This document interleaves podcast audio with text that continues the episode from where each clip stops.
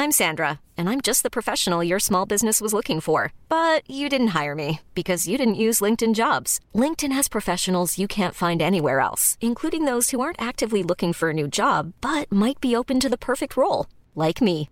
In a given month, over 70% of LinkedIn users don't visit other leading job sites. So if you're not looking on LinkedIn, you'll miss out on great candidates like Sandra. Start hiring professionals like a professional. Post your free job on linkedin.com/people today.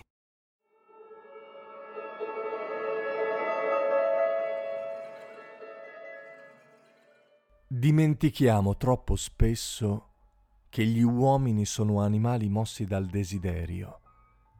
E il desiderio è una forza dirompente, spaventosa, perché non ha a che fare con il pensiero, è istintuale, poderosa. L'amore, la paura, il ricordo, il piacere, a volte sono accesi da un profumo, neppure sappiamo perché, ma esso è già entrato dentro le narici e ci guida.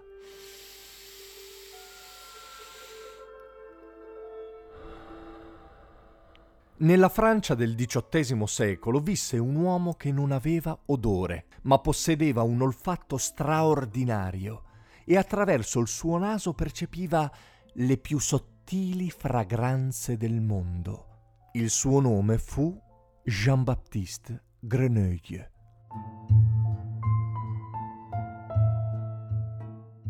Da bambino cresce nel più schifoso quartiere di Parigi. La madre è stata condannata a morte per averlo abbandonato fra i rifiuti. Passa alcuni anni in orfanotrofio per poi essere venduto ad una conceria. A Jean-Baptiste non interessano le altre persone, non prova sentimenti, è solo affascinato dai miliardi di odori che lo attraversano e lo avvolgono. La prima volta che posa gli occhi su un essere umano con interesse è perché il profumo di una ragazza in una notte parigina lo attira, la ucciderà, per poi annusarla ferocemente e scoprire che il suo profumo svanisce poco a poco. Lì però ha un'epifania. Si fa assumere in una profumeria dal signor Giuseppe Baldini. Lo sfrutta, è vero, ma non gli importa di cedergli le sue creazioni se in cambio può imparare le tecniche della profumeria. Ma non gli basta. Viene a sapere che a Grasse vengono applicate tecniche molto più avanzate della distillazione. Deve andare là.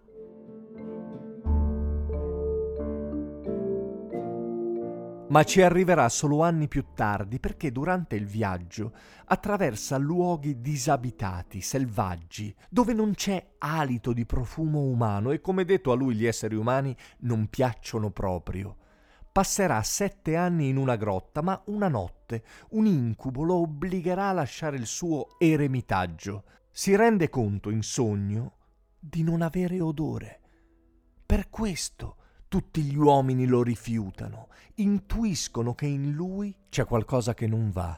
È a Montpellier, ospite del marchese della Taillade Spinas, tipo forse più strano di lui, che mette a punto un'essenza che simula l'odore di un essere umano. Se riuscisse a combinare gli elementi in modo da creare un odore che le persone adorino, potrebbe essere idolatrato ma per farlo deve andare dritto a Grasse, senza esitazioni questa volta.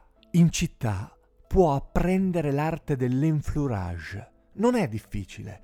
Si può estrarre l'odore dagli oggetti tramite immersione nel grasso. Certo, gli oggetti, per così dire, devono emanare un odore angelico, come quello di Laure Richy, ancora migliore di quello della ragazza di Parigi. La sua fragranza sarà l'ingrediente fondamentale. Ora mancano gli altri profumi. È un delicato gioco di equilibri, dolce e aggressivo, pepe, frutta, delicato, acre.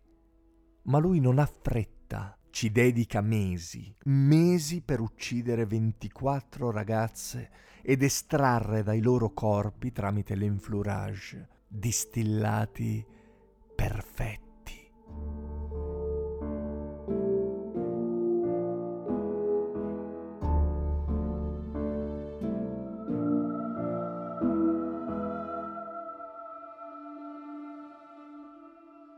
A Grasse le persone non escono più di casa, la città vive nel terrore, c'è un assassino feroce per le strade.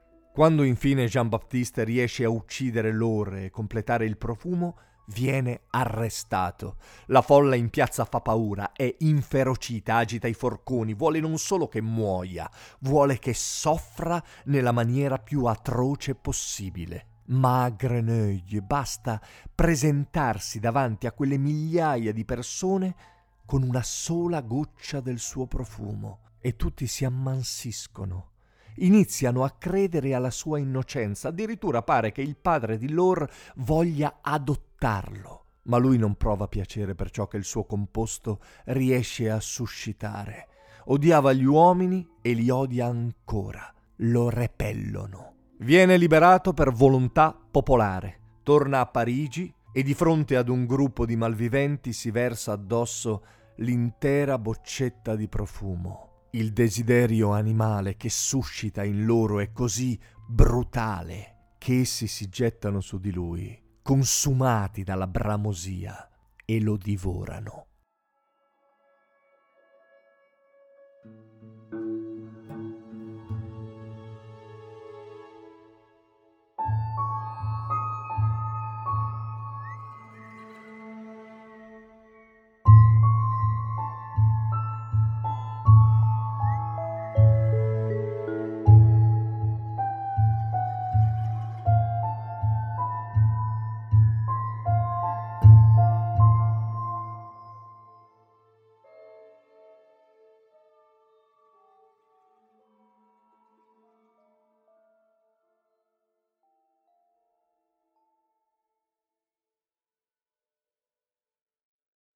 Io sono Simone Repetto e questo era Storie notturne per persone libere. Se vi è piaciuto l'episodio, se vi piace il podcast, condividetelo, parlatene in giro perché per me è preziosissimo. Peraltro, Storie notturne sta per diventare uno spettacolo teatrale, quindi se vi interessa o se conoscete qualcuno a cui interessa, contattatemi. Per tutto il resto, per i social, per sostenere il progetto, per il canale Telegram, potete trovare tutte le informazioni in descrizione. Ciao, un abbraccio.